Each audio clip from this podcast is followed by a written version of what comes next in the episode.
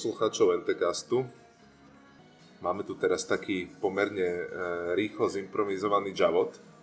Bude na tému, e, ako prednášať, alebo teda e, najrôznejšie topiky ohľadom prednášania. A vzniklo to tak, že Taja začal prednášať u nás na fakulte. Možno, že povie o tom viac, ale, ale teda narazil na niektoré fenomény, ktoré s tým súvisia. A tak sme sa prišli poradiť. A máme tu aj Andreja, ktorý, e, ktorý e, prijal takisto pozvanie, pretože táto téma zaujíma a chcel sa tiež porozprávať. Takže to bude dnešný javot. Ja by som sa teda predstavil, uvedol to takto, že nejaké tie roky sa už chodím po všetkých konferenciách a prednáškach, meetupoch, aj organizujem nejaké Takže mám s týmto nejaké skúsenosti, ale nemám moc skúsenosti s tým prednášaním na fakulte. Keď som ešte študoval a bol som na fakultných prednáškach, tak niektoré boli fakt, že dobré, že niektorí prednášajúci boli majstri v tom, ale sa boli aj niektorí, ktorí ma uspávali. Takže bol také široké spektrum. A z tých konferencií som sa naučil, že tie, tie prednášky sú 25 až 45 minút napríklad a sú tam fakt, že veľa príkladov je tam z praxe a podobne. Teraz keď som išiel na tú fitku, prednášať, tak tam je to okno na prednášanie hodinou pol, hodinu a pol až dve hodiny. Čo je proste strašne veľa podľa mňa a obecne som zvyknutý na to. No myslím, že ten attention span, ktorý ľudia majú je okolo 40 minút. Čo teda tie dve hodiny tam budú robiť, o čom budú rozprávať ľudia a prečo by vôbec tí študenti mali počúvať tak dlho. Tak som si aj tak spravil nejakú prednášku na tých 45 minút a nedopadlo to dobre práve kvôli tomu, že feedback bol, že to má byť 2 hodiny od toho, od toho prednášajúceho pôvodného. Pravdepodobne to bolo aj kvôli tomu, že teda ja keď odprednášam, nejaké prednášky po 45 minút, veď študenti si zvyknú na to. A potom tam povie ten druhý týpek po mňa a bude rozprávať 2 hodiny, tak to bude zrazu taký šok. Čiže dal si, dal si normálne 45 minútovú prednášku iba, hej? Hej, on tam predtým mal nejaký úvod, ktorý natiahol, čo som bol veľmi prekvapený, že dokázal pár slajdov natiahnuť na 40 minút tiež takže nakoniec to bolo celkom dlhé, ale mega, mega som bol prekvapený z toho. Avšak hej, predtým ako som zadal tú prednášku, som bol teda toho názoru, že 45 minút je úplne že najkrajší možný čas, aký sa dá na prednášku, pretože z každej prednášky si človek aj tak zoberie možno dve veci, ktoré si zapamätá a jedno, či tá prednáška je na hodinu alebo na 20 minút. Ale keďže teraz vzniká táto potreba, že naozaj musí mať tie prednášky na 2 hodiny, tak potom vzniká tá otázka, že ako na, ako na to, hej? No, Dobre, no tak... Uh... Ešte ťa preruším, ak môžem. Ja som naozaj zvedavý z pohľadu študenta, ktorý reálne chodí Jakub na svoje prednášky, že čo na toto odpovieš, keďže si myslím, že málo ktoré prednášky, na ktoré chodím a dokážu zaujať dlhšie ako hodinu, väčšinou zaspávam. A sú to práve tie tvoje, ktoré ma tam dokážu udržať. Takže som zvedavý, aké typy a treky nám dáš na to. Tak ďakujem za kompliment. A, no, a, tak to, že, že, že to, že to majú byť to, to, že to má byť 100 minút, hej, proste nie je samoučelné. To, že sa na konferenciách robia prednášky výrazne kratšie, akože od 10 do 30 minút, povedzme, hej, akože rozpetie môže byť rôzne, ale to, toto všetko sú stále, že, že oveľa krátšie než 100 minút. Hej. Tak ten dôvod je asi taký, že, že, že ten účel tých prednášok je iný. Akože na konferenciách sa častokrát neprednáša s tým, že že chceš tých ľudí niečo naučiť. Hej? Akože prednáša sa s tým, že ich chceš informovať, možno, že, možno, že presvedčiť, uh, namotivovať, ja neviem, ale akože učenie, uh, to sa tam až tak často nevyskytuje a keď áno, ako myslím v rámci konferencií, tak sa to robí v trekoch, ktoré sa špecificky volajú tutoriály a trvajú dlho hej, akože trvajú presne tých 100 minút, hej, jedno sedenie, prípadne potom je tam prestávka a, a potom je nejakých ďalších 100 minút a, a tak ďalej. Ale samozrejme, proste tie tutoriály sú už sú robené iným štýlom, už sa to nerobí proste e, rovnakým štýlom, ako keď robím tú prezentáciu na 20 minút. Hej, že to, je, to je podľa mňa prvá vec, ktorú si treba uvedomiť, že, že to nie je také hutné, nemá to taký spád a teraz Hej, no akože strašne veľa vecí, o ktorých sa dá hovoriť, ale ten jeden, tá jedna vec, ktorá tu zaznela, je, že ako vlastne udržať pozornosť a tých 100 minút. No, e, určite nie tak, že, že človek v jednom kuse rozpráva a rozpráva v podstate nezmeneným štýlom. A tam je podľa mňa kľúčové a to tempo meniť, meniť aj charakter tej prednášky a, a zapájať aktívne tých poslucháčov. Aby tam boli prestávky, aby jednoducho ten mozog si uh, oddychol inou činnosťou. Hej, od, od toho, že sleduje teraz uh, nejaký výklad. Ten attention span, uh, pokiaľ viem, by mal byť okolo 20 minút. Hej, to znamená, že v tých 100 minútach uh, by mal mať človek ideálne nejakých 5 blokov, kedy, ktoré sa navzájom odlišujú a ktoré, ktoré nejakým spôsobom potom zabezpečia, že, že tí ľudia si môžu oddychnúť alebo že zapoja zrazu iné časti toho mozgu hej, v tej prednáške. No a toto napríklad zaujíma. Si hovoril, že tie konferenčné tolky a tieto kvázi prednášky na fakulte sú odlišné spôsobom, akým sa vyrábajú. Teda aj tým spôsobom, tak aj, aj, to, aj to správou, ktorú vlastne chcú podať. Ako by si to odlišil? Ako by si vysvetlil tie odlišnosti? Mm. No, No takto, že, že, že tie prednášky, alebo teda tie prezentácie, s ktorými ja mám skúsenosť z konferencií, hej, majú spravidla charakter, že neviem, idem prezentovať nejaký svoj výskum, hej, alebo nejaké výsledky nejakého projektu, hej, a prípadne idem poukázať na nejaký fenomén, hej, upriamiť pozornosť a tak. Hej. A tým pádom mám iné ciele, ako keď idem prednášať na fakulte, kedy je akože primárnym cieľom niečo naučiť divákov, hej, tých, tých študentov že od tohto sa to odvíja. Ja pri, pri, pri formovaní prednášky na fakulte proste mám stanovený nejaký learning goal, hej, proste cieľ toho učenia. Hej. To, mám, to nemám len pre tú prednášku, to mám v princípe pre celý predmet. Hej, lebo teda ten predmet počíta s tým, že, že nemá len tú prednáškovú časť, ale má aj nejakú praktickú časť. Samozrejme, môžeš mať v tom predmete aj, aj veci, ktoré sa vyskytnú iba na prednáške a majú byť záležitosťou len tej prednášky, ale z pravidla tam je potom aj nejaká praktická časť. Mm-hmm. Hej. Respektíve prednáška nie je len teoretická, hej. A ona vie byť praktická a to práve tým, že, že zapojíš aktívne tých divákov, najmä tomu, že vyvoláš diskusiu alebo necháš ich priamo na prednáške urobiť nejaké jednoduché cvičenie, ktoré majú šancu povedzme tom obmedzenom čase uh, nejako zvládnuť. Z pravidla to je nejaké m, také proste myšlienkové cvičenie. Neviem, položíš im kontroverznejšiu otázku v tom zmysle, že uh, nie je okamžite jasné, že aký má byť výsledok. Hej.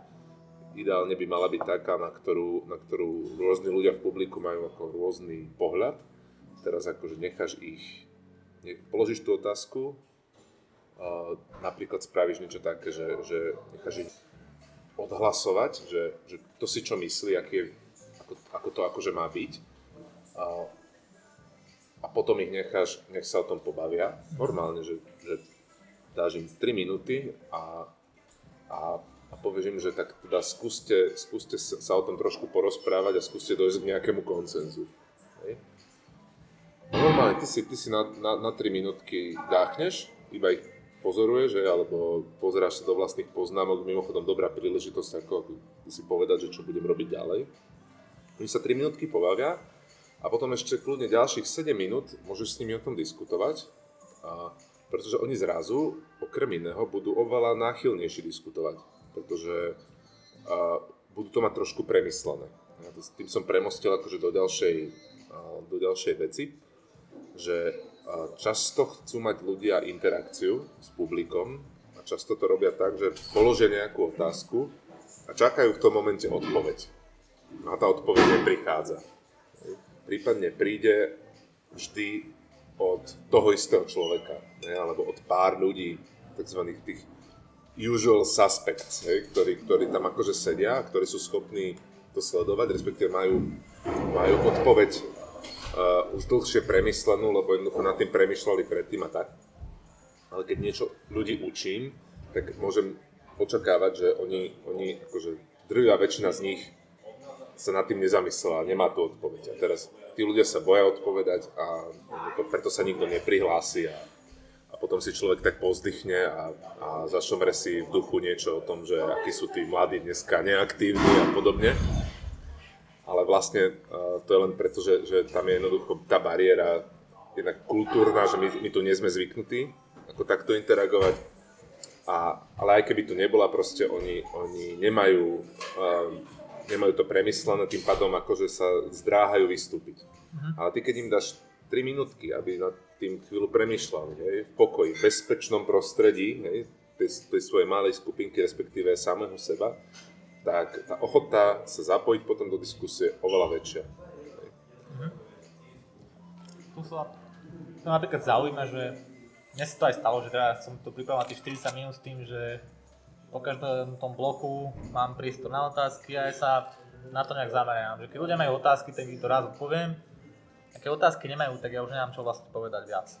A teda keď som sa ich spýtal, či má nejaké otázky, tak nehovoril nič, aj keď som potom chvíľku teda kvázi už aj naliehal po nejakej dobe, že nech sa hoci čo spýtal, že čo ich zaujíma na celej prednáške, či niečo nezaujalo, čo sa im páčilo, sa nepáčilo, čo si myslel, že využijú kvázi nikto sa neprihlásil, aby sa niečo spýtal. Potom na konci jeden človek sa tam niečo spýtal a to bolo celé.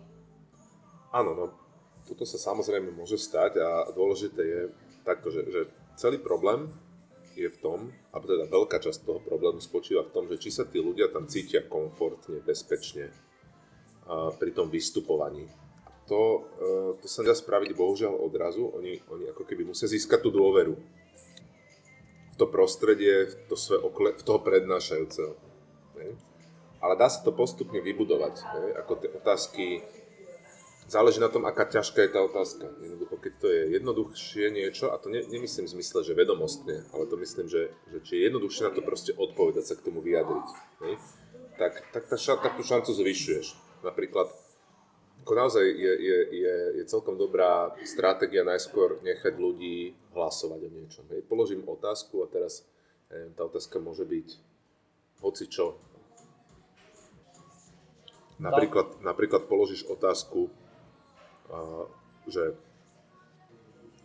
ktorú metódu vývoja softvéru by bolo dobre použiť na nejaký typ projektu. Čiže, čo ja viem, ideme robiť software na, na kontrolu letového, letového režimu na letisku. Ideme na to agilne, alebo ideme na to vodopádom. Hej. Alebo ideme na to použiť, ja neviem, Rational Unified Process. Hej. Tri, tri rôzne prístupy môžu byť. Každý z nich by sa dal použiť, ak tieto, tieto rozhodnutia majú nejaké dôsledky. A teraz jednoznačná odpoveď podľa mňa nie je, Hej? A, a dá sa o tom hodiny rozprávať. Hej? A teraz predstav si, že túto, túto otázku si položil, si povedzme vysvetlil tieto tri prístupy, ako fungujú a dal si možno uh, tri iné príklady projektov, ktoré sa na ne hodia a ktoré sa na ne nehodia. Hej? Čiže už o tom niečo počuli, prípadne si to nemusel hovoriť, mohli si to niekde prečítať predtým. Hej? A teraz akože mali by mať tým pádom akože dostatok nazvime to teoretických základov, ako sa k tomu aspoň nejako vyjadriť. A teraz položím tú otázku a, a mám tam tie tri možnosti, tak môžem dať hlasovať, hej, že komu hovoria črevá, že prvá možnosť, hej, nejaký sa prihlásia, komu hovoria, že druhá, hej, komu hovoria, že tretia. A potom povie, že dobre, tak uh, pozrite sa, že kto z vás, vašich ako kolegov uh, nesúhlasil s tým, čo, čo vy, hej, tak poďte sa s ním teraz pobaviť. Hej, a jednoducho necháš ich tam tie 3 minútky sa o tom, sa o tom rozprávať. Prípadne ich poprosí, že dobre, tak, tak uh, skúste, skúste dať akože argumenty na stôl, že prečo si myslíte práve toto. Hej, o to ich poprosíš. Dobre, 3 minúty diskutujú, potom, potom to s väčšinou už vtedy, hej, proste to počuješ, hej, že ako, ako sa zrazu rozreční tá, tá, tá sála. Hej, to, to normálne funguje potom, potom ich zase ukloníš po tých troch minútach, zo, zobereš, uh, neviem, fixku a ideš písať na tabulu tie, tie, tie ich nápady, prípadne ja to píšem do notebooku, lebo je to rýchlejšie a navyše tam nemám tabulu v tej veľkej aule. zapisujem to, čo oni hovoria, hej, aby to tam videli, aby, aby videli vlastne tie argumenty uh, na, uh, na tom plátne. Uh, pri takejto štrukturovanej otázke je celkom fajn ako uh, tie tri možnosti napísať si hej, na tú tabulu a potom tie argumenty pripisovať k ním, hej, čiže oni vlastne vidia ten priebeh, ten záznam celý čas akože pred sebou. To znamená, aj ľudia, ktorí, ktorí sa práve ešte nedostali k slovu alebo nemali to dobre premyslené, tak to aspoň môžu vidieť hej, a ďalej, ďalej o tom premýšľajú. Hej, proste, to je to, že proste tá diskusia často trvá aj 10 minút a na začiatku, eh, na začiatku eh, sa možno ozývajú takí tí najodvážnejší a tak, ale potom neskôr sa ozývajú aj ďalší a, a ďalším 50% možno eh, tej miestnosti toto všetko dáva veľa, aj keď sú kvázi pasívni, lebo oni to proste vidia, počujú tie názory a vidia to pred sebou, ten výsledok, nejaký, nejakú sumarizáciu a proste nejaký myšlenkový pochod im prebehne v hlave. Hej. A toto je, je všetko, proste, toto všetko vyvoláš, aktivita na 15 minút, ktorú akože si pochvalujú, oni to majú radi, tú, tú interakciu, aspoň tak, také mám informácie zo spätnej väzby. Toto všetko vyvoláš len tým, že proste položíš rafinovane dobré otázku. Po tej mojej prednáške mi tak bolo povedané, že, že musím to naozaj na budúce natiahnuť, na tie dve hodiny, nech to má nejakú kvalitu, nech to má nejakú úroveň. Tak som, som trošku nás zasmiel na tom, že kvantita a kvalita sa tu nejako zbiehajú dohromady a dĺžka znamená úroveň. A som sa potom išiel pýtať študentov nejaké rady a to som sa tu aj pýtal nejakých, tak tým, že si povedali, že na otázku, aká bola ich obľúbená prednáška, tak poväčšina povedala tvoja. Takže asi si naozaj tam veľmi uspel v tomto. Ale ja aj Marek Štrba z NT mi dal taký návrh, že tú interaktivitu po tebe nejako skúsi prebrať, tak ma kvôli tomu. Takže naozaj som si to všímal, aj keď som bol na z tých tvojich prednášok, že to bolo veľmi dobré, že tí študenti boli naozaj tam a žili v tej prednáške a interagovali medzi sebou a rozprávali sa a myslím, že si to lepšie naučili tie veci, lebo mali možnosť sa k tomu vyjadriť, čo je základom, jeden z troch základných faktorov motivácie, že človek dokáže niečo zmeniť. A toto podľa mňa mali aj tú možnosť niečo meniť je otázka, že či, či, či toto možnosťou meniť, ale skôr by som povedal, že to je to, že, že zrazu je to aktívne. Hej. Už len to, že to je aktívne, tak to zapája zrazu iné centra v tom mozgu. Hej, že to proste musí prejsť viacerými časťami tej hlavy. Hej, na to, aby, aby, aby, to pre, aby tá aktivita prebehla a to proste z toho, z toho pohľadu tej kognitívnej vedy proste dáva zmysel ešte taký postreh, na čo si podľa mňa treba dať pozor, keď ja od publika chcem, aby bol viacej interaktívny, ako si ty ako povedal, že im treba položiť nejakú, som povedal, že rozbiehávaciu otázku alebo nejaké cvičenie, nech sú viacej tak naklonení tomu, že budú teraz oni rozprávať, či, či im dať nejaký ten otáznik alebo nech sa bavia medzi sebou, tak si všímam ja na prednáškach, čo veľa prednášajúcich robí, je, že naozaj majú túto myšlienku, že keď nejako rozprúdiť, tak dajú nejakú jednoduchú otázku že ona je tak strašne jednoduchá a primitívna, že vidím na tých ľuďoch, že sa smejú, že prečo by sa vôbec mali prihlásiť a odpovedať im. Veď taká otázka, že koľko je 2 plus 2. A proste vidím, že ten prednášajúci dal asi tú otázku kvôli tomu, aby to rozprúdil, ale iba tu všetkých tak trocha možno, že pobúri. Nezažil som takú situáciu, alebo možno, že áno, len si to už nepamätám. Ale že, že proste keď, je pravda, že keď sa niekto takto opýta na vysokej škole, že koľko je 2 plus 2, tak tak je akože implicitne jasné, že on to nemyslí tak prvoplánovo, že, že, že, že aby ľudia povedali 4. Hej, čiže časť ľudí okamžite začne premyšľať, že, že no tak malo by to byť 4, ale čo keď on má teraz akože, čo keď on nás teraz chce posunúť do nejakej strašne ťažko abstraktnej úrovne, že ideme si zadefinovať, že čo to je operácia plus, hej, znova, hej, po 20 rokoch, že či to náhodou neznamená niečo iné, hej, že tam ideme spočítavať, neviem čo, hej, proste teraz tí ľudia na to nemajú odpoveď, čiže nevedia, nevedia zodpovedať. Ale tí, ktorí sa na tom začnú smiať, v tom zmysle, ako si ty povedal, no neviem, no tak tých by som úprimne polutoval, a, lebo tí to zrejme nechápu. Dobre, to, to sa mi veľmi páči tvoje vysvetlenie, lebo keď sa teraz na to pozriem, tak naozaj tí prednášajúci to takto vlastne robili, že po tej ľahkej otázke nasledovalo niečo, ako si povedal, veľmi abstraktné alebo že ťažšie pochopiteľné.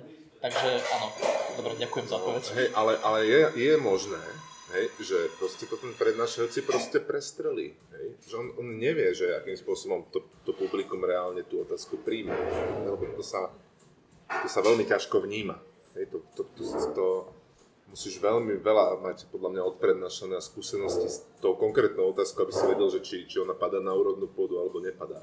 To sa mimochodom dá akože merať, hej, že sú rôzne triky, ako si, ako si overovať produktivitu tých otázok. Hej. Prvá je v miestnosti, keď im dám ten priestor. Hej. Druhá je, že, že rôznorodosť odpovedí. Hej. Keď, keď je tá rôznorodosť veľká, tak to môže znamenať, že že som trafil klinec po hlavičke a o tomto sa treba baviť. Keď napríklad hlasovanie dopadne na nejakú otázku jednoznačne nejakým smerom a, to je, a je to správna odpoveď zároveň, alebo že ty máš pocit, že to je správna odpoveď, tak vieš, že môžeš ísť ďalej, že o tomto veľa netreba diskutovať, lebo to publikum už vie, že, že aká, ako to je hej, a môžeš ísť ďalej. A naopak, hej, keď, keď, keď hlasovanie o tých troch možnostiach dopadne, že 30, 30, 30, hej, akože pomer, tak jednoducho uh, super, hej, lebo proste to je najlepšia situácia to rozdiskutovať. Čiže, čiže sú takéto triky. Inak mimochodom, uh, toto som si nevymyslel ja, hej, uh, Sanjoy Mahajan je ten, ten borec, hej, od ktorého čerpám proste tieto triky. Mm-hmm. no. Takáto otázka sa dá aj na úvod položiť? Že treba predtým dať nejakú teóriu, ale môže prísť na prednášku a na, na úvode ich nejako zaujať. Môžeš, môžeš, ale musíš, musíš veľmi silno zvažovať, že čo oni majú v hlavách predtým, že čo už vedia, k čomu sa vedia vyjadriť. Čiže napríklad ja by som si nemohol dovoliť na takom PSI položiť tú otázku, ktorú som dával tu ako príklad, pretože ľudia poprvé nevedia ešte poriadne, čo to je vodopad Agile a RUP už vôbec nie. Hej? A nikdy nezažili projekt e, vývoja e, riadenia letovej prevádzky. Hej. Čiže oni to nemajú akože na čo vzťahnuť. Ale kebyže proste im položím otázku, že aká je najlepšia dĺžka funkcie hej, pri programovaní v C. Hej, a položím im to po troch rokoch alebo po troch semestroch skúseností s programovaním, hej, že keď už by ste začali protestovať, hej, že toto už je dlhá funkcia, toto ide musím zmeniť. Hej. Tak k tomu sa možno budú vedieť vyjadriť, dokonca sa pohádajú možno, hej, že, že niektorí budú tvrdiť, že to je v pohode hej, a, a že 20, 20 riadkov funkcie v pohode a iní budú tvrdiť, že to je už strašne veľa a že to treba rozbiť. Hej. Že, že veľmi záleží na, tých, na tých skúsenostiach, čo mám predtým a to sa dá odhadovať len veľmi, veľmi približne podľa, podľa toho, že v ktorom, si, v ktorom sú ročníku a tak, ale ale dobre, prvý rok to možno ešte nebudeš vedieť poriadne vyhodnotiť, ale že druhý, tretí už, už podľa mňa budeš mať dosť dobrú predstavu, že čo zhruba môžu mať v hlavách a čo nie. A aj to sa dá asi merať, vieš, že vieš im hádzať proste také kontrolné prieskumné otázky, ja neviem, že aký je najdlhší software, ktorý doteraz ako naprogramovali, alebo, alebo či už niekde robia, alebo nie, je, tak, je, proste, to tie skúsenosti proste nejako odhadnúť. Teda tá otázka musí byť polarizujúca. Keby sa stalo, že sa spýtam naozaj, že koľko je 2 plus 2 alebo nejakú úplne banalitu, tak to budú považovať za rečníckú otázku, alebo čo, čo si myslíš, ako by na to, inter, ako by na to reagovali? Hm. Či vôbec reagovali, alebo by čakali, že čo poviem ďalej? Ja som povedal, že, že, že kebyže si dosť dlho ticho, hej, tak a, daj, daj tomu 10 sekúnd a niekto sa ozve. Hej, proste lebo, lebo to trápne ticho, akože ono má svoj, uh, svoj účinok. Hej. Hej, toto ľudí, ľudia spozorňujú, keď zrazu prestane rozprávať ten prednášajúci. Hej. Niekedy to trvá dlhšie, niekedy krátšie, keď, keď jednoducho hm, je to zlé, tak to trvá dlho. Hej. Inými slovami, že, že keď, keď sú ľudia rozptýlení a nevenujú, ne, nedávajú pozor, tak vtedy utišenie sa tej, tej miestnosti trvá oveľa dlhšie, ako keď sa snažia dávať pozor. Hej.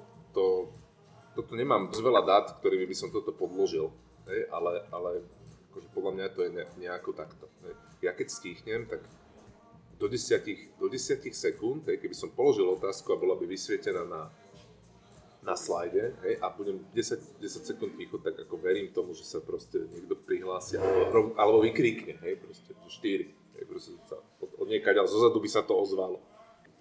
Máš ty, Andrej, ešte nejaké otázky k tomuto? Takých otázok je strašne veľa, ale pravdu povediac, Sú nejaké polarizujúce? Nemusia byť, hej, pýtaj sa. Nie, nie, ako ide o to, že teda ty teraz reálne akože prednášaš, potrebuješ to reálne teraz, tým pádom som chcel skôr nechať slovo tebe. Tak ja už, akože podľa mňa som dobrý, dobré intro tu mám a teraz môžem na tým uvažovať. Ďalej by som už išiel takou diskusiou polarizujúcou, hej, že Hej. stále by som ešte namietal, že na tých konferenciách to tiež o tom, že sa snažia predať nejaké myšlienky tie rečníci, aj keď je to v kratšom formáte. A možno, že tam naozaj sú nejaké rozdiely, ale nevidím v tom iba rozdiely v tom, že, sa, že na škole sa snažia predať nejaké myšlienky a na konferencii chcú motivovať alebo podobne. Hm, nie, nie, nie. Čo to je predať myšlienky, lebo, lebo Naučiť. Teda. naučiť. Hej. Dobre. Bo aj na konferách, akože tam učia, len tam učia toho menej. Nerozoberú tam Áno. celý, celú nejakú veľkú tému, ale preberajú iba nejaké také kľúčové veci k tej téme. Ja viem, ale proste um, to je podľa mňa dosť rozdiel, lebo, lebo proste na, tých, na tej vysokej škole, na prednáškach pre, na, na fitke, hej, proste to tam akože z definície sa, sa ide do, ur, do určitej hĺbky, hej, ktorá má byť proste oveľa väčšia. Tam sa majú proste diskutovať naozaj zložité problémy. Hej. Je, je úplne v pohode mať rozoberať napríklad jeden prí, a hodinu na prednáške. Hej. Pokiaľ, pokiaľ je na ňom čo akože pozerať, hej, nech to je hodina. Lebo veď prečo nie? Hej. Takže by si ako povedal, že existuje ideálny čas prednášky, že kľudne by si to vedel dať aj na 5 hodín, keď si to rozdiel na bloky. Och, 5 hodín je veľa, to už je, to už e, je fyziologický Dobre, problém. hej. si odmyslíme fyziologické pož- požiadavky tela a mozgu. Takto, že, že, že, že verím, že existuje aj dlhodobejšia únava, proste, ja neviem, asi by to muselo byť rozmanitejšie, asi by, asi by jednoducho 5, 5 hodín, hej, kebyže, kebyže e, mám ro- urobiť blok, taký, že poldenný blok prednášok, tak musel by som ísť asi aj ja, oproti tomu, ako teraz prednášam, proste z, do šírky viacej, hej, s tou formou, musel by som si vymyslieť nové formy, aby, aby e, tam tí ľudia ne, nepokapali. A, a áno, proste 100 minútová prednáška, tam sa ešte nemusí robiť prednáška, e, pardon, prestávka. Ale už proste 5 hodín, to by som dával prestávku naozaj po každej hodine asi. Hej. Akože e, takú, že na 5 minút a uprostred by som zrejme dal, že na 20 minút, že, že choďte sa najesť, choďte si dať kávu, choďte proste ako, lebo tieto, tieto potreby to nesmieš podceňovať, hej, proste. No, Ja, ja osobne, kebyže teraz na pitke učím a mám robiť hodinu a pol dlhé prednášky, tak vzhľadom na to, že ja mám nejaké aj hodnoty, čo sa týka zdravia, tak by som vyžadoval to, aby som navrhol, že každú pol hodinu by som mal ten človek postaviť a zmeniť polohu. A teraz, čo si o tomto myslíš, že kebyže ja prednášam a teraz prídem, že každú pol hodinku, tak teraz na dve minúty si chodíte prejsť. No, možno, že 2 minúty by bolo málo, hej.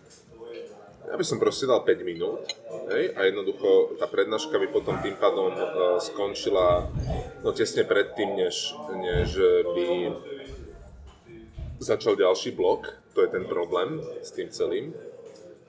Uh, lebo 100 minút a tam je 20 minút potom uh, do, ďalšie, do začiatku ďalšej. Hej. A teraz, problém by fakt bol v tom, úplne taký akože že prízemný, že tí ľudia počítajú, že odtiaľ vypadnú uh, hodinu 40 po začiatku.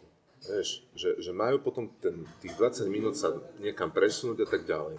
A akože podľa mňa ľudia by veľmi šomrali, keby si im povedal, že, že bude to 100 minút učenia, ale proste uh, budú tam medzi tým tri prestávky.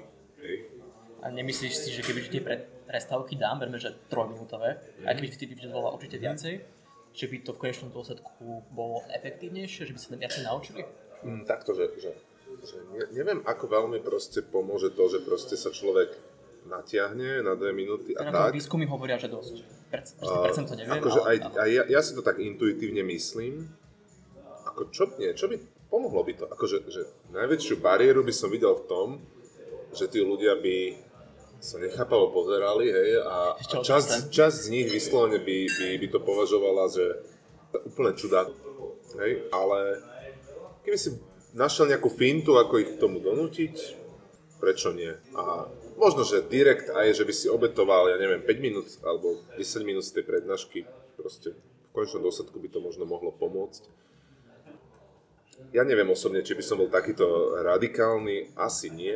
Hej, v tých 100 minút proste viem, viem si vystačiť s tým, že mením, uh, mením štýl a for, uh, mením formu hej, proste, a, a to v princípe stačí na udržiavanie tej pozornosti.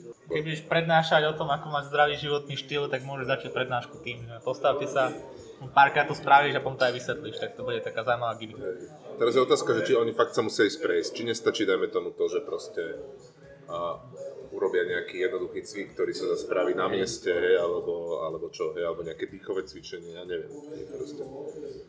Neviem, bolo by to minimálne zaujímavé to skúsiť. Lebo takto, že keď, dáš, keď dáš, že, že dve minúty chodte sa prejsť, tak to už potom radšej tých 5 minút, že nech si tí ľudia fakt môžu odbehnúť na to vecko, tak, hej, že, že ono, ja proste nerad podceňujem pretrvávajúcu kultúru, hej, lebo, lebo keď je človek príliš radikálny v tom, že čo chce od tých ľudí, že to proste odporuje tomu, na čo sú zvyknutí, príliš, hej, tak, ti to, tak sa ti to proste vráti, hej, ako je to backfire zbytočný. Pravda, že my nemáme takú kultúru, ktorá by bola naklonená takémuto niečomu. A som si istý, že by tam veľmi veľa nechápavých tvári, ktorí netušia, čo Jasne, a v, Kore, v Koreji by to bolo úplne samozrejme, hej, proste tam to robia, hej. Mne sa páčilo, raz som bol na takej konferencii američ- americkej, každý speaker prišiel na pódium tak, že zatancoval na nejakú pesničku. My sme tam všetci sedeli Slováci a pozeráme, že, akože, čo im píše. A ešte chceli, aby sme sa my postavili a tancovali tam s nimi, ale pozerám, že nie, toto čo je. No dobre, toto je taký náš východ, východoeurópsky, že, že what the fuckizmus, ako proste, hej, lebo, lebo je, je fakt, že, že, že my sme presne tí, ktorí sa pozerajú so, za, so založenými rukami na akékoľvek, hej, proste takéto veci, hej. Pritom na druhej strane uh, potom, potom si z nás všetci robia srandu, že, že všetko vidíme negatívne a tak ďalej, hej, a on na tom niečo je. Hej. Ale minimálne by som chcel skúsiť, keby som mal prednášku, že nejak dve minúty pred koncom by som povedal, že postavte sa a potom keby mi na konci zatleskali, by som mal normálne standing ovation. to by bolo ako super. Ano, to, to, to, mi, to mi pripomenulo uh, toho svieráka, nie? Ako ako v tom filme eh, Jara Civrman Ležici spíci a proste hra, robil toho učiteľa dedinského a, a proste pýtal sa tých detí, že aké sú najväčší velikáni uh, českí a začali ich písať mená na tabulu a keď už ich tam mal, proste nejakých troch, štyroch, hej, tak potom povedal, že jo, promiňte, ja som si ešte nepredstavil, ja sa menuji Zimmerman, hej, a proste dopísal to svoje meno k tým ostatným, hej, na tú tabulu. Hej že ako si urobiť standing ovation. Aké ešte nejaké ďalšie finty sú na tie dvohodinové prednášky? Je to iba o tej interakcii, že tam niekedy hodíš nejaké takéto bloky a no nie. to bude fresh, alebo je tam toho viac, čo by si ešte vedel? Ja by som povedal, že je to viac. O, ako, hm, môžeme, môžeme sa baviť o, o napríklad o dizajne tých vizuálnych pomôcok, ktoré, ktoré človek používa. Hej. A ty používaš napríklad uh, dosť toto Prezi.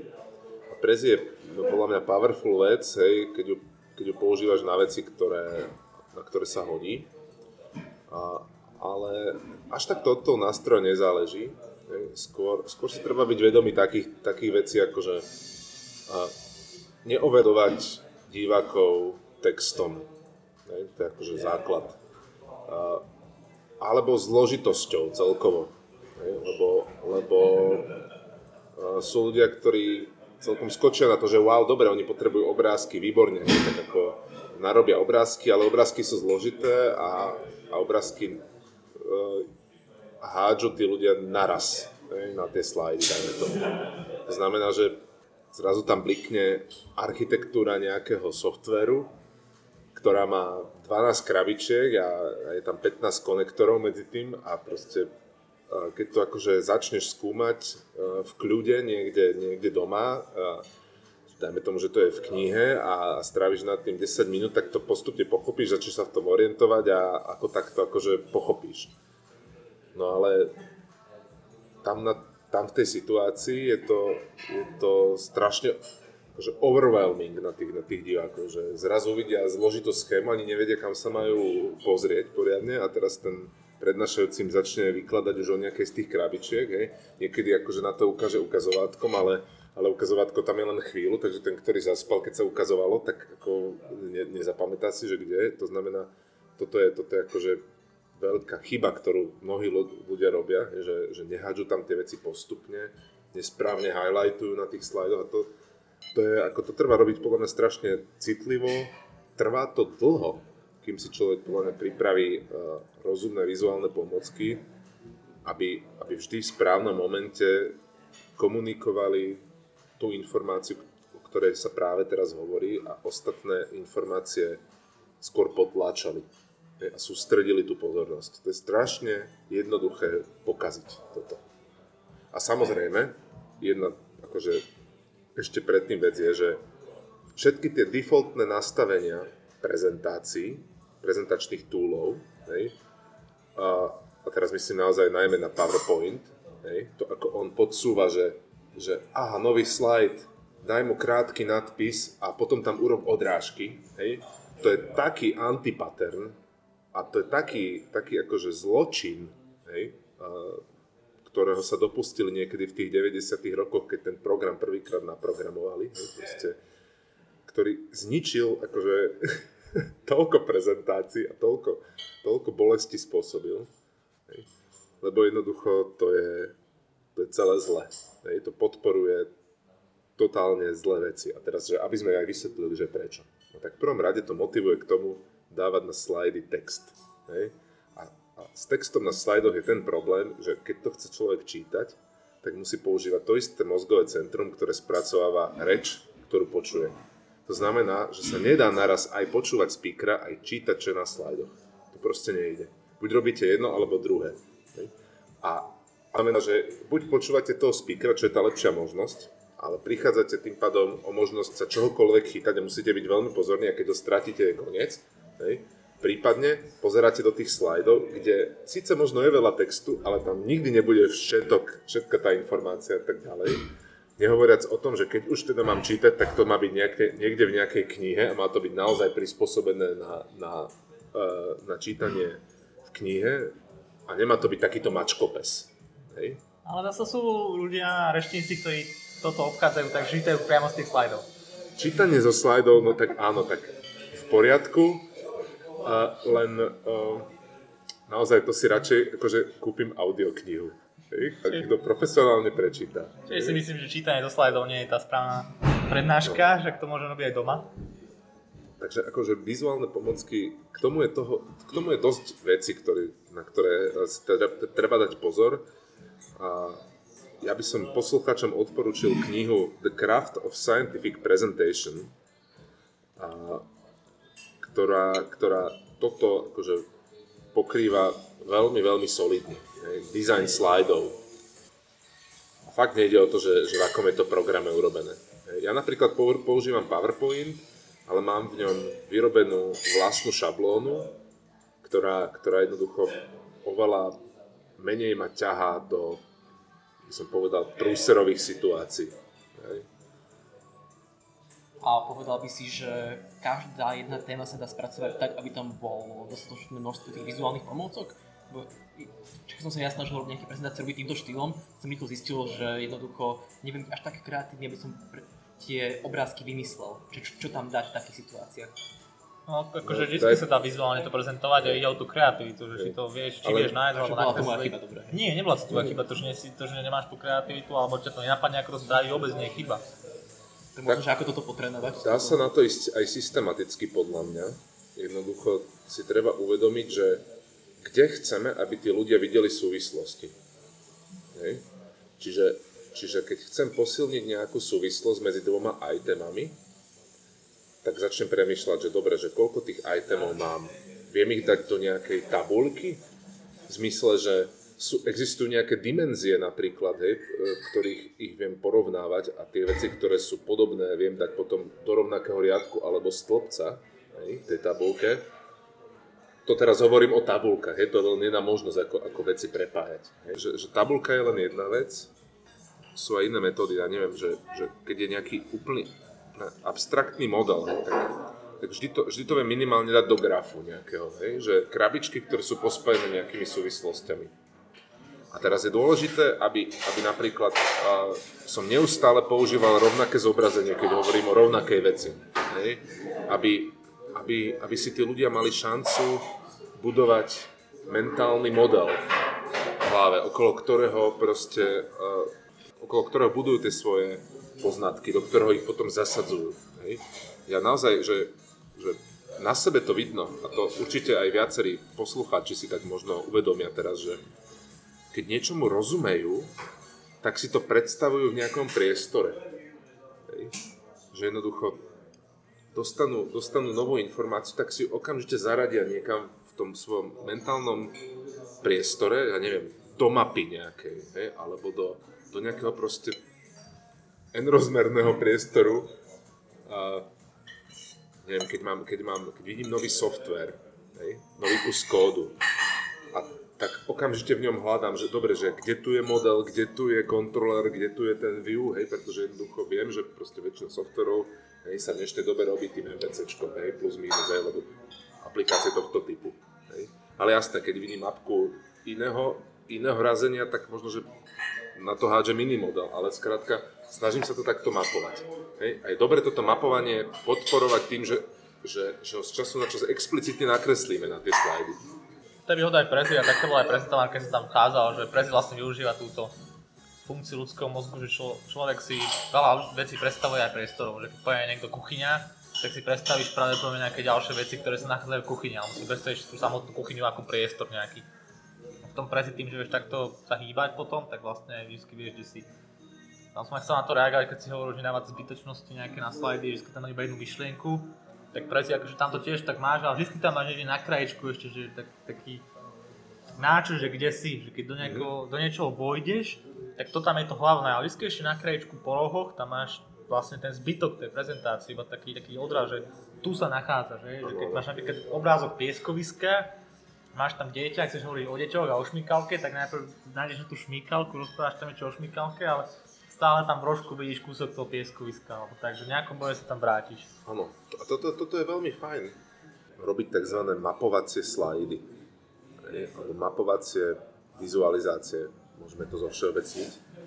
Že áno, že dá, dávam človeku mapu minimálne toho celého tolku, prípadne keď robím celý predmet, tak e, to, tú mapu môžem používať kľudne v celom predmete, že, že ideme sa baviť o týchto všetkých veciach, takto spolu súvisia to im môžem napríklad namalovať na prvej prednáške, primerane, detailne, že, že ešte nebudú chápať všetky súvislosti, ktoré sú tam, ale že je dobré robiť také nejaké uh, schémy, ktoré jednoducho uh, dáš kľudne aj na celý predmet rovnaké, v rámci ktorých sa tí diváci alebo študenti orientujú a vždy budú vedieť, kde sú. To, si, to je naozaj princíp, ktorý, ktorý funguje. A v, tom, v tom prezi sa to dobre robí, a, ale dá sa to robiť v podstate hoci kde. Niektorí ľudia to robia dokonca tak, že vždy naozaj v rohu slajdu majú tú mapku nejakú zobrazenú, je tam highlight, kde sú. A, alebo sa to proste pred každou sekciou tej prezentácie pripomenie, že teraz ideme sem, tak dá sa s tým pracovať všelijak. Ideálne, keď proste rovnaké obrázky sú potom aj v knihe, nejaké akože, nejaký materiálov, ktoré si ľudia čítajú popri tom a tak. Ako, to, to, to, to, to vždy pomáha. A naopak, škodí to, že, že nutiť, nutiť divákov si vymazať e, kontext z hlavy a teraz naloadovať niečo nové. Najväčšia tragédia je to vtedy, keď, keď vlastne to nie je niečo nové, ale že to je to isté, len inak nakreslené napríklad. Že to, to, to, toto je podľa mňa že veľký damage. A tomu, toho sa dá dopustiť ľahko, mám pocit. Že, že áno, ja, ja, ja tomu rozumiem, ja ako prednášajúci, čiže, čiže uh, nejakú informáciu na nejakom slajde X uh, zobrazím, ja neviem, v odrážkach, alebo nejakým obrázkom, potom rovnakú informáciu zobrazím niekde inde, inou formou, dajme tomu iným obrázkom, nakresleným iným štýlom, prípadne v tom obrázku bude niečo navyše, niečo tam, niečo tam nebude. A, a ja budem vedieť, že to je plus minus to isté, ale tí ľudia neznali oni nebudú tušiť. Nebudú tušiť. Je to, je to isté. Budú tam pracne hľadať tí, tí, ktorí budú vedieť vôbec, že tam majú hľadať tú súvislosť. A toto, toto vie veľmi veľa akože, uh, paseky napáchať. Takisto veľa paseky napácha, keď, keď veci pomenúvame, rovnaké veci pomenúvame rôznymi názvami a tak. Proste všetko také veci, skôr chyby, ktoré sa treba vyvarovať. Mm-hmm. Aj tá konzistentnosť je dôležitá, to viem aj z UX, že tam každý, keď si človek zvykne na niečo, tak takto musí prezentovať aj budúcnosť, potom to vníma ako úplne novú vec. Že keď, to isté aj umalá inteligencia, keď sa naučí neurónka na jedného psa, tak už ďalší pes bude úplne čo iné. To už hej, hej. sa sa musí naučiť na novo, že aj to druhé, že aj dalmatínec je pes a podobne. A tá neurónka, akože to nie je kvôli tomu, že je umelá, ale však to je presne to, čo máme v hlave, nie? Tak to už, to už sme tam. Hej. Ešte ma napadá, keď som na tej konferácii tam bol speaker, ktorý sa živí tým, že rozpráva, ale nemyslím tým nejaké motivačné toľky, ale jeho práca je kvázi predávať. A či ešte nie je taký sales, je to, neviem ako to presne opísať, že on, on predáva nejaké kampane, že on vytvorí kampaň nejakého, nejakého produktu a potom ten produkt tým vlastne predáva to kampaňou.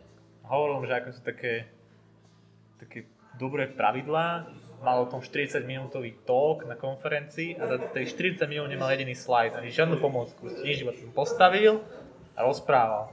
Ja som sa potom aj pýtal neskôr v krčme, keď sme pili, že ako to vlastne to celé premyslel a hovoril, že keď išiel na ten stage, tak ešte nevedel, ako začne.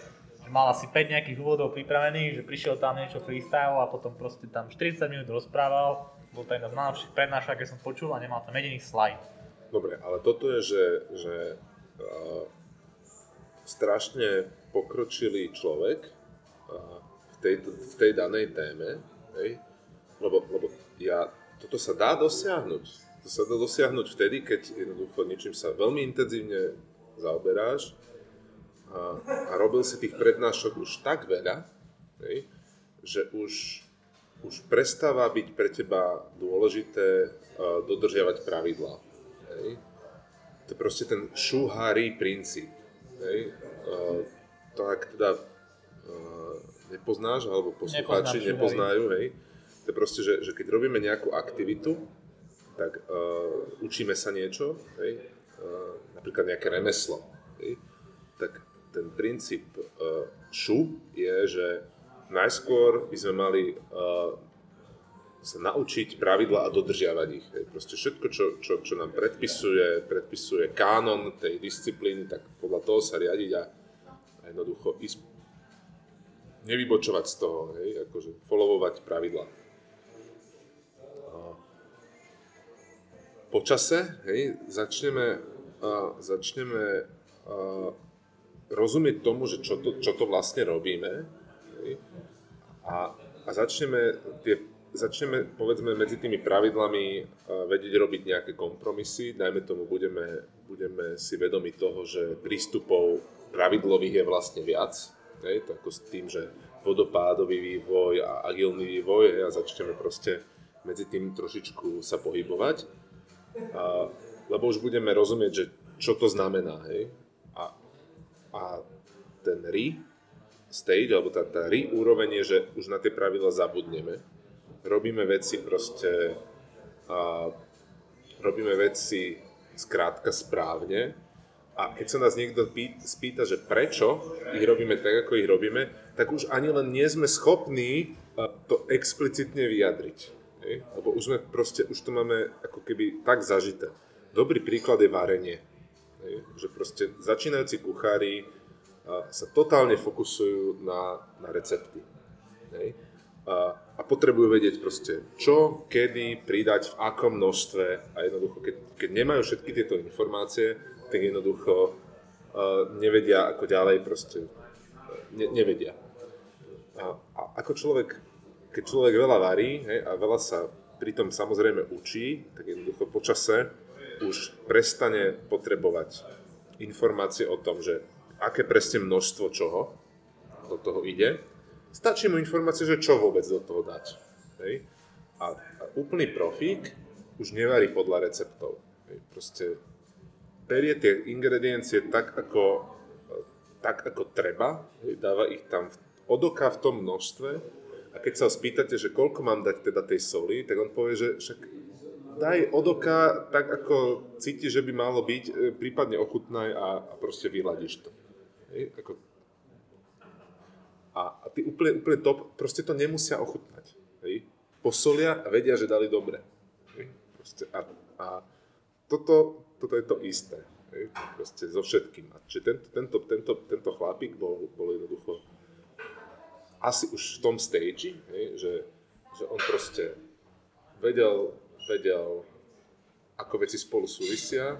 Mal samozrejme strašne dobre natrénované prechody od akékoľvek témy k akékoľvek inej téme.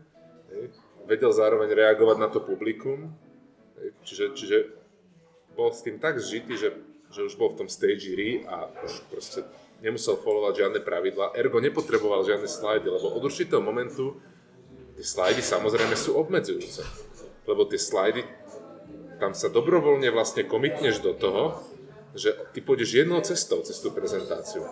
A to, to ako v, keď si začiatočník, alebo keď, keď, keď veľa, keď si neistý, tak je to strašná pomoc, lebo ti to vie veľa pomôcť, proste ako napredovať cez tú prezentáciu.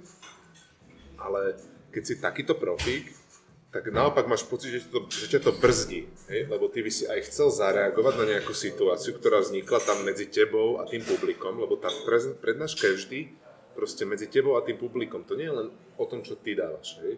že nie je, to, nie je to divadelné predstavenie. Hej? Záleží na tom, že ako reagujú tí, tí druhí. A, a jednoducho, ono to vlastne znamená, že ja nemôžem mať v takej naozaj dobrej prednáške uh, jednu cestu Hej? Lebo, lebo čo keď ja budem potrebovať reagovať a niečo povedať skôr, niečo neskôr a tak. Vlastne, no, a ten borec bol evidentne veľmi, veľmi ďaleko. Jedna z tých vecí, čo tam uvádzal, tak bolo nepoužívať PowerPoint. A on to tam uvádzal kvôli tomu, on hovoril, že PowerPoint je nástroj ako každý iný, že Prez je nejaký nástroj a sú ďalšie, ktoré sa dajú používať. A jeho obľúbené tam rozprával, sú nejaké nové fyzické akože asety, že donesie si niečo do sebou, alebo sa pokusí inúť emócie, nejakým iným spôsobom. Takže nástroj, ktorý ale teraz bohužiaľ veľakrát braný ako nejaká súčasť tej prezentácie alebo neodmysliteľný, neodmysliteľný komponent, ktorý tam proste musí byť. A každá prezentácia, minimálne pri tých nováčikoch, začína tým, že si spravia slajdy a potom tam čítajú z toho slajdu a podobne. Že vlastne, možno, že to, možno, že to tak nemyslel úplne, že už tým, že je ten expert, tak už aj ten svet vidí z toho expertného pohľadu, že pre už ten PowerPoint je zlý a že ten PowerPoint by teda by mohol byť používaný, ale musí byť s mierou. Ale že sú to, je ten PowerPoint teda aj to pravidlo, ktoré sa musí dodržovať od začiatku, že naozaj je to taký štandard, že musím začať prezentáciu PowerPointom? Takto, že, že, že viem si asi, ja si viem predstaviť aj iné školy prednášania, ktoré ten PowerPoint proste nepoužijú, lebo však, e, čo bolo pred PowerPointom? Nič, hej, doba kamená, no jasné, že nie, hej, proste jednak ako ľudia nosili priesvitky na Meotar, hej, čo je taký akože predchodca PowerPointu, ale už napríklad e, je tam tá voľnosť v tom, že ja sa môžem rozhodnúť, hej, akože on the fly, že ktorú priesvitku tam dám, hej. Niektoré môžem preskočiť, niektoré, ku niektorým sa môžem vrátiť a, a viem to robiť e, v princípe v random, v random access time, hej, ako pokiaľ ich nemá príliš veľa. Hej? To je jedna vec. Druhá vec, že existuje krieda a tabula. Hej? Krieda a tabula je, je podľa mňa pre tých v skutočnosti zručnejších, hej, ktorých už ten PowerPoint obmedzuje a ktorí proste chcú ten freehand. Hej? A ja si myslím, že, že, že áno, proste je, je určite, určite uh, obdivuhodné, keď niekto 40 minút dokáže prednášať a tí ľudia sa niečo pri tom naučia a udrží pozornosť za všetko, ale teda ako nie som si istý, že či sa to dá fakt na každú na každý typ obsahu, no jednoducho keď idem rozprávať o architektúrach softwarových systémov alebo, alebo o niečom jednoducho, čo, čo je výrazne, že, to, že, že sa to výrazne opiera o nejaké štruktúry vizuálne, hej? proste o obrázok chcem rozprávať, no tak jednoducho si nepomôžem, hej? proste musím, musím buď niečo zobraziť, alebo to aspoň chcem nakresliť v tom momente, takže no. ale pravda je tá, že, že to sú naozaj pomôcky. Hej? Sú to pomôcky, máme ich používať vlastným rozumom, nemajú nemá byť PowerPoint ten, ktorý na, nás ovládne. Čo sa do veľkej miery naozaj deje nielen tým, teda, že, že to je jedno, jedno, jednosmer, jednosmerka, je tá prezentácia, ale aj tým, že proste nám dáva tie templatey ne, ne, ne, nemožné a podobne. Ešte jednu vec mám. Ešte jednu vec. To je zase od toho Mahadžana. Že, že existuje niečo také, on, to, on, to, on tomu hovorí, že chunking system. A je to, je to, je to vlastne taká, taká abstrakcia, že, že že človek, keď uvidí nejakú štruktúru, tak on si ju začne krájať na kúsky. Hej. A teraz také kúsky, ktorým porozumie individuálne. Hej. To sú tie čanky. A teraz, keď tam tých kúskov je moc veľa, tak už je to príliš veľká zložitosť a on to nedokáže stráviť. Hej. Teraz príklad. Že predstavte si vzorec, nejaký matematický vzorec, uh, napríklad uh, Pythagorovú vetu. Hej. Tak, koľko tam je takých kúskov? Hej. No, skúsený matematik, ktorý, ktorý to videl už veľa, veľa krát, vie, čo to znamená, tak ďalej, tak on tam vidí jeden kúsok. Hej. Proste pozrie sa na to, okamžite chápe všetky súvislosti, koncept, on to ani už nerieši. Hej. Keď ten vzorec ukážete uh, tretiačikovi na základnej škole, hej, ktorý prvýkrát počul o mocnine, hej, tam sa možno mocnina ani neučí, dobre, piatak, hej, tak on tam tých kúskov vidí 6. Hej, on tam vidí tie tri písmenka a nad každým písmenkom ešte dvojku. Hej. A teraz a, vieme si predstaviť oveľa zložitejšie vzorce. Ja neviem, a, taký ten, čo bol, a, že ako nájsť korene kvadratickej rovnice Hej? To bolo také niečo, že to si nespomenieme. Teraz Aj základná teória, teória relativity, keď ju nebudeš skracovať, no. tak ona je obrovská. Akože no. to... a, tam je tých, ako, a tam je zrazu veľa symbolov, je ich viac ako 7 plus minus 2. Hej? A to je presne to číslo, že koľko sa ešte zmestí človeku akože naraz do tej hlavy. A keď ich je veľa, tak jednoducho proste prestávajú fungovať. A pointa toho chunkingu je, že ako sa človek učí o niečom, čítať vzorce, je vystavený tej matematike, tak tá veľkosť tých čankov sa mu zväčšuje. Hej? Že dajme tomu, uvidí tam, že nejaký člen a ten člen je zložit, zložený z nejakých viacerých subčlenov a sú tam možno nejaké ďalšie operátory a tak ďalej. A človek sa proste, čo má skúsenosti, sa na to pozrie a vidí to ako jednu vec. Dajme tomu, že je tam nejaká suma. Hej, suma, ktorá ide z nejakého z nejakej jednej hranice po druhú hranicu a teraz tej sume sú, ja neviem, proste nejaké subčleny a ten skúsený človek vie, že celá tá suma znamená, ja neviem, hej, proste čo. Hej. Okamžite, okamžite si to tam predstaví. Hej. A ten neskúsený nevie si to tam predstaviť ako jednu vec, si to tam predstavuje ako každé jedno písmenko tej sumy rieši, že čo to tam je tá veľká sigma, rieši, čo to je tam to ičko dole, čo to je pomaly to rovná sa, hej, a čo je tam hore to číselko a čo sú tie písmenka za, za tým. Hej. A vlastne, a prečo o tom celom hovorím, jednoducho je strašne jednoduché overloadnúť chunking systém tých divákov, keď im proste toho dám strašne veľa. Hej. A, a toto keď sa stane, tak sa to dosť ťažko sleduje, že sa to vôbec stalo. Hej. Nakoniec sa to prejaví tým, že tí ľudia nebudú chápať potom nič ďalšie a tak. Ale keď to človek zistí až na písomke, hej, že toto vlastne vôbec nedali, hej, na skúške, tak už sa nedá nič zachrániť. Hej. Môžu byť tieto články aj bullet pointy, že keď teda má PowerPoint odrážky a mám ich tam viac ako 7, tak už môže byť veľa? To nie je úplne to, podľa mňa Uh, akože áno, hej, áno, keď chceš, aby oni, oni, oni od nich naraz roz, rozmýšľali, ale bullet pointy majú ešte tú nevýhodu, že oni, oni ako keby rovno hovoria tomu divákovi, že pozeraj sa na nás separátne. Každého z nás rieš separátne. A, a to spôsobuje ešte iný problém, že, že proste ľudia nevidia súvislosti často medzi bullet pointami, keď sú vedľa seba. Lebo oni tam implicitne žiadne nie sú. Keď boli nejaké vizuálne, fakt, že dobre vizuálne odlišené, že tam je nejaká hlavná myšlienka, ktorá obsahuje tie ďalšie body, už je, už je lepšie, hej, lebo tým naznačuješ, že, že áno, medzi týmito bodmi, ktoré sú tu ako siblingovia, hej, e, je súvislosť daná tým ich parentom. Hej, ako to áno. Otázka znie, že či, či uh, je tam tá súvislosť semanticky akože dobre vystihnutá. Lebo ona, ona pokiaľ je tam len naznačená, tak, tak si to tí ľudia proste ne, nezoberú. Ako, tu sa zase dostávame k tomu, že, že text versus obraz. Hej? Ten obraz má tú výhodu, že, že ho spracováva centrum, ktoré je vývojovo oveľa staršie ako to, ktoré spracováva text a jazyk. Hej?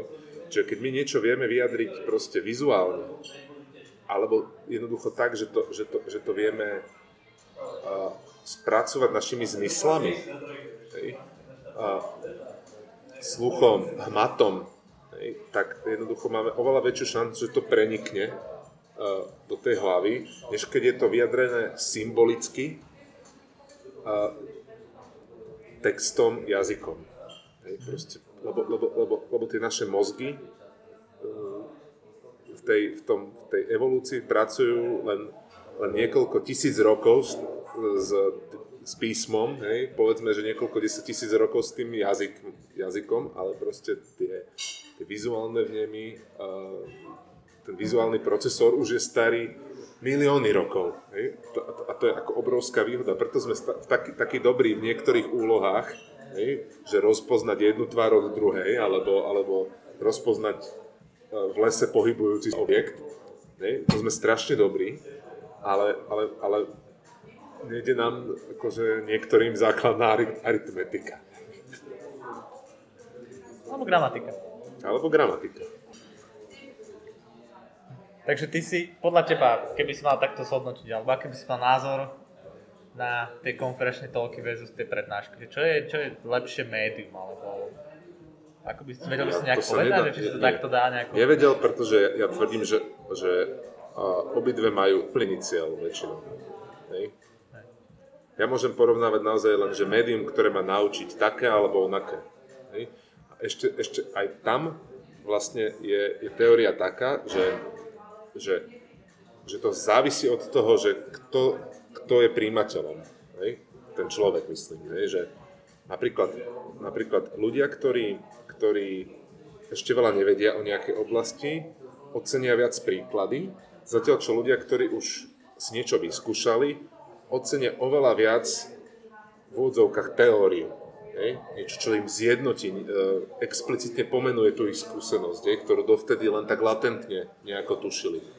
Hej? A keby som tým skúseným začal dávať ďalšie príklady, tak oni budú takí, že meh, no to už, čo, čo mi to tu dáva? Hej? A naopak ten neskúsený, keď, keď na ňo vyle, vyletím s tým, že poďme si tu najskôr zadefinovať ako základné pojmy, hej? tak tí ľudia budú zase v strese, že, že ne, nevedia, na čo to majú akože naviazať, hej? Ne, nevedia si to v tom mozgu do ničoho uložiť. Tým pádom im to odpláva. Prečo potom v školstve sa tak drsne bá na tú teóriu? Pretože to nerobíme dobre v tom školstve. A ešte tak na záver teda nejakú radu pre mňa, že ako by som mal prejsť s tým, že som teraz vykutý na tie konferenčné toľky a teraz musím robiť tú prednášku na dve hodinky. Je to teda o tom naučiť tých študentov niečo, že na, čo by si povedal, čo, na čo sa ja sústrediť, ako sa na to inak pozrieť, aby som to vedel lepšie poňať? Určite si najskôr explicitne zadefinuj, čo chceš aby tí študenti mali, aby, čo, čo chceš, aby získali, aké sú tie tvoje learning outcomes, tie, tie goaly, že, že majú sa naučiť nejaký skill, alebo majú pochopiť nejakú súvislosť, hej? majú si osvojiť nejakú vedomosť alebo niečo si zapamätať, lebo aj to môže byť len, to je proste taká nejaká niž, nižšia úroveň, ale, ale akože proste, že čo, čo je vlastne ten cieľ, to, to je prvá vec a tomu potom podriadiš ďalšie veci, jednoducho, keď majú, dajme tomu, získať nejaký skill, že ho vedieť aj prakticky aplikovať, tak nutne jednoducho musia prejsť cez to skúšanie tej aplikácie, čiže potrebujú nejaké praktické cvičenie. Teraz, že, že pokiaľ ty iba prednášaš, že tu, tie praktické veci oni akože robia niekde inde, tak sa na to kvázi môžeš spolahnuť, že dobre, že budú to robiť tam niekde, maximálne tých môžeš na to pripraviť, môžeš ich priebežne sa zase pýtať, že dobre, keď už niečo zažili, hej, že aké to bolo a, a pomôcť im to akože teoreticky ukotviť, hej, pokiaľ je to naozaj že iba prednáška. prípadne môžeš skúšať priamo na tej prednáške robiť uh, tie aktivity, lebo aktivita, že, že študent zrazu musí niečo vymyslieť, niečo musí sa vyjadriť, alebo proste, ja neviem, vyriešiť jednoduchú úlohu, tak už je tá aplikácia zrazu, hej, to, už, to už si to trénuje aktívne. Hej. Čiže to vieš robiť do nejakej miery aj na tej prednáške, aj keď tam sa to musí robiť uh, naozaj citlivo, lebo, lebo tam je ten priestor veľmi obmedzený, keď si predstavíme, že, že uh, koľko, koľko času strávia tí študenti doma na tých projektoch, hej, to sú niekoľko rádov viac času, ktorí prakticky si to skúšajú. Keď chcem iba niečo naučiť. Naučiť v akom zmysle? Aby si, Čiže zapamät... aby si iba zapamätali. Tak, zapamätali tak. nejaký fakt? Či už je to fakt, alebo nejakú, nejaký spôsob premýšľania nad vecami a podobne. To sú dve rôzne veci veľmi. Dobre. To sú veľmi dve rôzne veci. Hej. Tak, fakt, fakt je úplne, že, že uh, tá najbazálnejšia vec, hej, ktorá, ktorá, ktorá sa v tom našom školstve drtí takým tým memorovaním a tak ďalej, vieš tomu pomôcť napríklad tým, že že dáš, dáš tomu faktu ručičky, ktorým sa môže chytiť iných faktov. Je, že jednoducho pomôžeš im to za, za, za, za, zasadiť do nejakého kontextu, aby oni si vedeli, povedzme, domýšľať, hej, redundantne si lepšie spomenúť na, na ten fakt, hej, akože to je tiež celá paleta e, prístupov, že, že dávať veci do kontextu, prezentovať veci vo všetkých možných kontextoch, v ktorých sa len môžu nachádzať, aby ten inf- information gain do toho mozgu, to učenie bolo čo najvšeobecnejšie. Hej? Napríklad je taká teória, ktorá je experimentálne potvrdená, že keď proste e, ľudí nechali učiť sa rovnakú vec, alebo teda učiť sa v rôznych prostrediach, s rôznou hudbou, hej, e, doma, vonku, v škole a tak, že to proste striedali a bolo to čo najpestrejšie, že proste tí ľudia menili kontexty, tak sa tie znalosti lepšie naučili, mali lepšiu, na, uh, lepšie si ich zapamätali, hej, tie, tie informácie napríklad, uh, než keď tých ľudí nechali vždy len na jednom mieste, v tichu, v rovnakých podmienkach sa učiť. Hej. Ako, toto je na tej úrovni, že, nech, že pamätanie faktov. A to na prednáške veľmi ako nevieš riešiť. Okrem toho, že uh, dajme tomu, dávaš veľa rozmanitých príkladov tej istej veci. Pokiaľ dáš fakt, že neviem, diskutuješ nejaký koncept, príklad poviem, vzťah medzi uh, neviem, použitie nejakého návrhového vzoru, hej? tak aby sme my programátori si prišli na svoje. Použitie návrhového vzoru a teraz ten návrhový vzor ukážeš na piatich rôznych príkladoch, hej? tak tak uh, vysoká šanca, že tí ľudia fakt pochopia, že o čo tam ide. Hej. A to je len, že, že návrhový vzor už nie je bežný fakt. Hej. Návrhový vzor to už je skôr také akože skill, niečo štrukturovanejšie, hej, niečo také vyššej, vyššej úrovne. Nie je to ešte podľa mňa spôsob uvažovania, ale už, už sa to k tomu blíži. A spôsob uvažovania, ako, ako učiť na prednáške, no podľa mňa jediná, jediná cesta, alebo taká, taká rozumná cesta je, že fakt, že dávať im tie mentálne cvičenia a podľa toho, ako silne chceš ten spôsob myslenia naučiť, tak tak veľa tých cvičení, ktoré ho, e, vyžadujú, im proste treba dávať. A treba si tam samozrejme dávať pozor na to, aby to nebolo predvídateľné. Aby, aby tí ľudia sa ten spôsob myslenia ako keby nenaučili mechanicky, respektíve aby, aby z toho kontextu nevedeli predvídať, aha, on chce po mne, aby som použil ten vzorec. Hej? Poznáš tento efekt, hey, že, hey, že to, že ja som vedel, že proste ide písomka a tá písomka ide na, na, na goniometrické funkcie a na, na nejakých a že ona ide testovať nejakých 5 vzčekov, ako sa medzi tými, e, ako sa dajú transformovať výrazy, tak, tak to, to strašne zúžilo ten svet tých možností a ja som sa tým pádom vlastne nenaučil správne aplikovať tie, tie výrazy, pretože ja som vedel, že si mám vybrať z týchto piatých možností. Je to jeden z týchto ty, ty, typov problémov, hej, ktoré sme sa teraz nedávno učili. Ja viem, že tam nebude mať žiaden iný hej, a tým pádom ja som sa poriadne nenaučil riešiť všeobecné problémy. Preto, preto ľudia, ktorí prejdú proste takouto výužbou, dajme tomu matematiky, majú strašný problém, keď ich niekto konfrontuje s problémom a oni, oni teraz nemajú tú znalosť, že, že čo za tým problému to je. Oni ho nevedia určiť, sú stratení a, a, a zhavarujú proste aj na, na pomerne jednoduchých veciach, ktoré nevyžadujú nič zložité, len preto, že proste oni nevedia, ktorý problém tam majú vidieť. No čo, čo povieš, hej, to už sme tu dosť dlho. Hej, hej. No tak ďakujeme poslucháčom, ak ste to dopočúvali až sem, tak, eh, tak vám asi gratulujeme. A neviem, no tak Taja, choď aplikovať, eh, čo Ide si sa tu naučil a potom sa znova porozprávame. Ja ti musím poďakovať za tieto informácie všetky, peckové, takže viem, ako teraz aplikovať veci, takže sa do toho hej pustím. No ja by som ešte na záver možno fakt povedal, že treba si pozrieť toho Sanjoy Mahajan, uh, to borec MIT, na YouTube nájdete taký kurz, že Teaching College Level Science. Je to niekoľko prednášok, uh, dosť dlhých. Fakt si to pozrite, stojí to za to. Ak učíte, pozrite si to. A druhá, druhá vec, čo, o ktorej sme hovorili, to bolo ten Craft of Scientific Presentation. Uh, to je kniha, ktorej autora som zase zabudol, ako sa volá, ale